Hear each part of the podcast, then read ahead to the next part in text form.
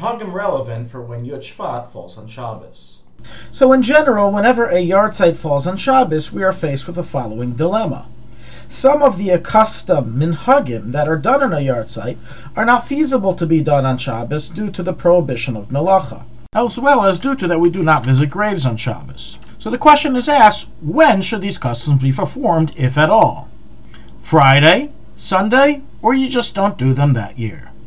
So there is one custom that was done in previous times on days of a yahrzeit of a parent, in which this scenario is discussed and debated. You see, it used to be customary for children to fast on the day of their parents' yahrzeit. And the can deal with the question, what do you do when the yahrzeit falls on Shabbos, as you cannot fast on Shabbos. The Mechaber in the Shulchan Aruch in chapter 568, Halacha 9, and other Paiskim are of the opinion that in such a case you should defer the fast to Sunday. Other Achreinim, however, rule that in such a case you should precede the fast to Friday. And the Ramah rules in such a case you don't fast at all until next year meaning you're off the hook that year. The Rebbe extensively discussed this matter in both of his letters and his talks printed in Likutei Sichos and Toras Menachem. And while based on the Paiskim who we just brought, it seems that the matter is under debate, with some saying that there are no customs, others saying you do them on Friday, and others saying you do them on Sunday. The Rebbe's final arbitration in this is that all customs that are feasible to be done on Shabbos and permitted to be done on Shabbos are to be done on Shabbos, while all those that cannot be done on Shabbos are to be fulfilled on Erev Shabbos on Friday. The Rebbe emphasizes that they may be fulfilled whether before or after Chatzos of Erev Shabbos. If for whatever reason one could not fill some or all of the customs on Erev Shabbos, then they, then they may be performed on Sunday. Based on this conclusion on the dispute, we will now summarize and go through a checklist of customs and when they are to be performed. So the customs that are initially to be, to be fulfilled on Friday and b'di'evid are to be fulfilled on Sunday if you didn't do them on Friday is as follows. Number one, lighting the yahrzeit candle before sunset. Number two, giving tzedakah Number three, visiting the cemetery. And number four, writing a pan. The customs that are to be fulfilled on Shabbos are Kaddish and learning Mishnayos.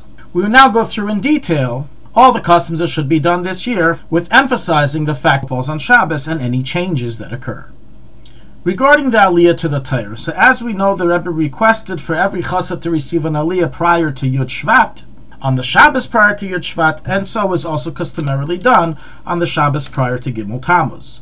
Now, when a yahrzeit falls on Shabbos, the Aliyah is to be is to take place on the Shabbos of the yahrzeit and not the previous Shabbos. If there are not enough Aliyahs to go around, then we make several readings of the Torah in different rooms, and make sure never to add an Aliyah to the seven Aliyahs of Shabbos Kriya. Maftir should be given to the most respected congregant. A chazan should be chosen to lead the davening on the day of the yahrzeit. As the Rebbe emphasizes, one should choose a different chazan for Ma'ariv, Shachris, and Mincha, in order to increase the number of anash who will be privileged to lead the, the Amud. Now, five ca- candles should be lit by the Amud during the davening, but being that it's Shabbos, therefore you need to light five 24 hour candles before sunset by the Amud, having them last throughout all the prayers, including Mincha. Although in general we light a yahrzeit candle right after sunset, when Gimel Tammuz falls on Shabbos, it must be lit before sunset.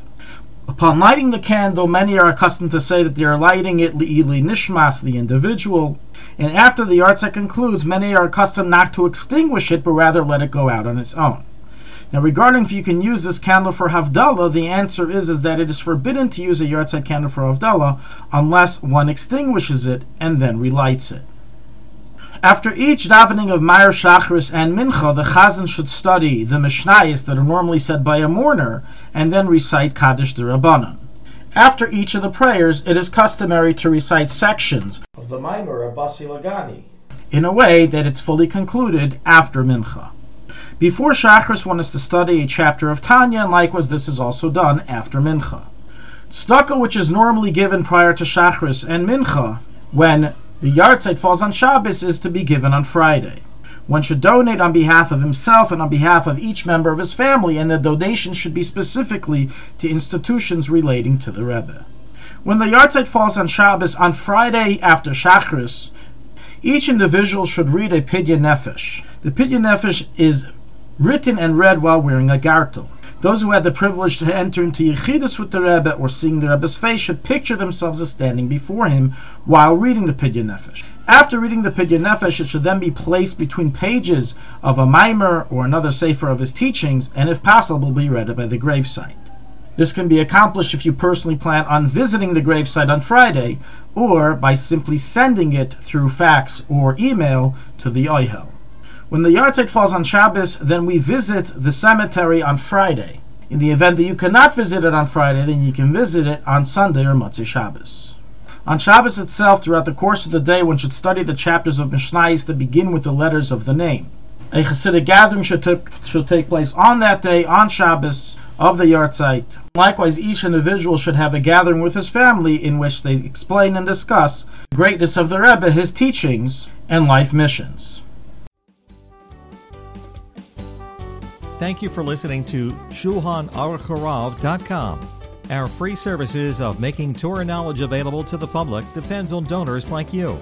Please help us continue our work through making even a small contribution at ShulchanAruch under the Daily Halacha Dedication section or in the subscription page. Also, check out our online courses and many Sefarim available for purchase that will both enhance your Torah knowledge and help support our work.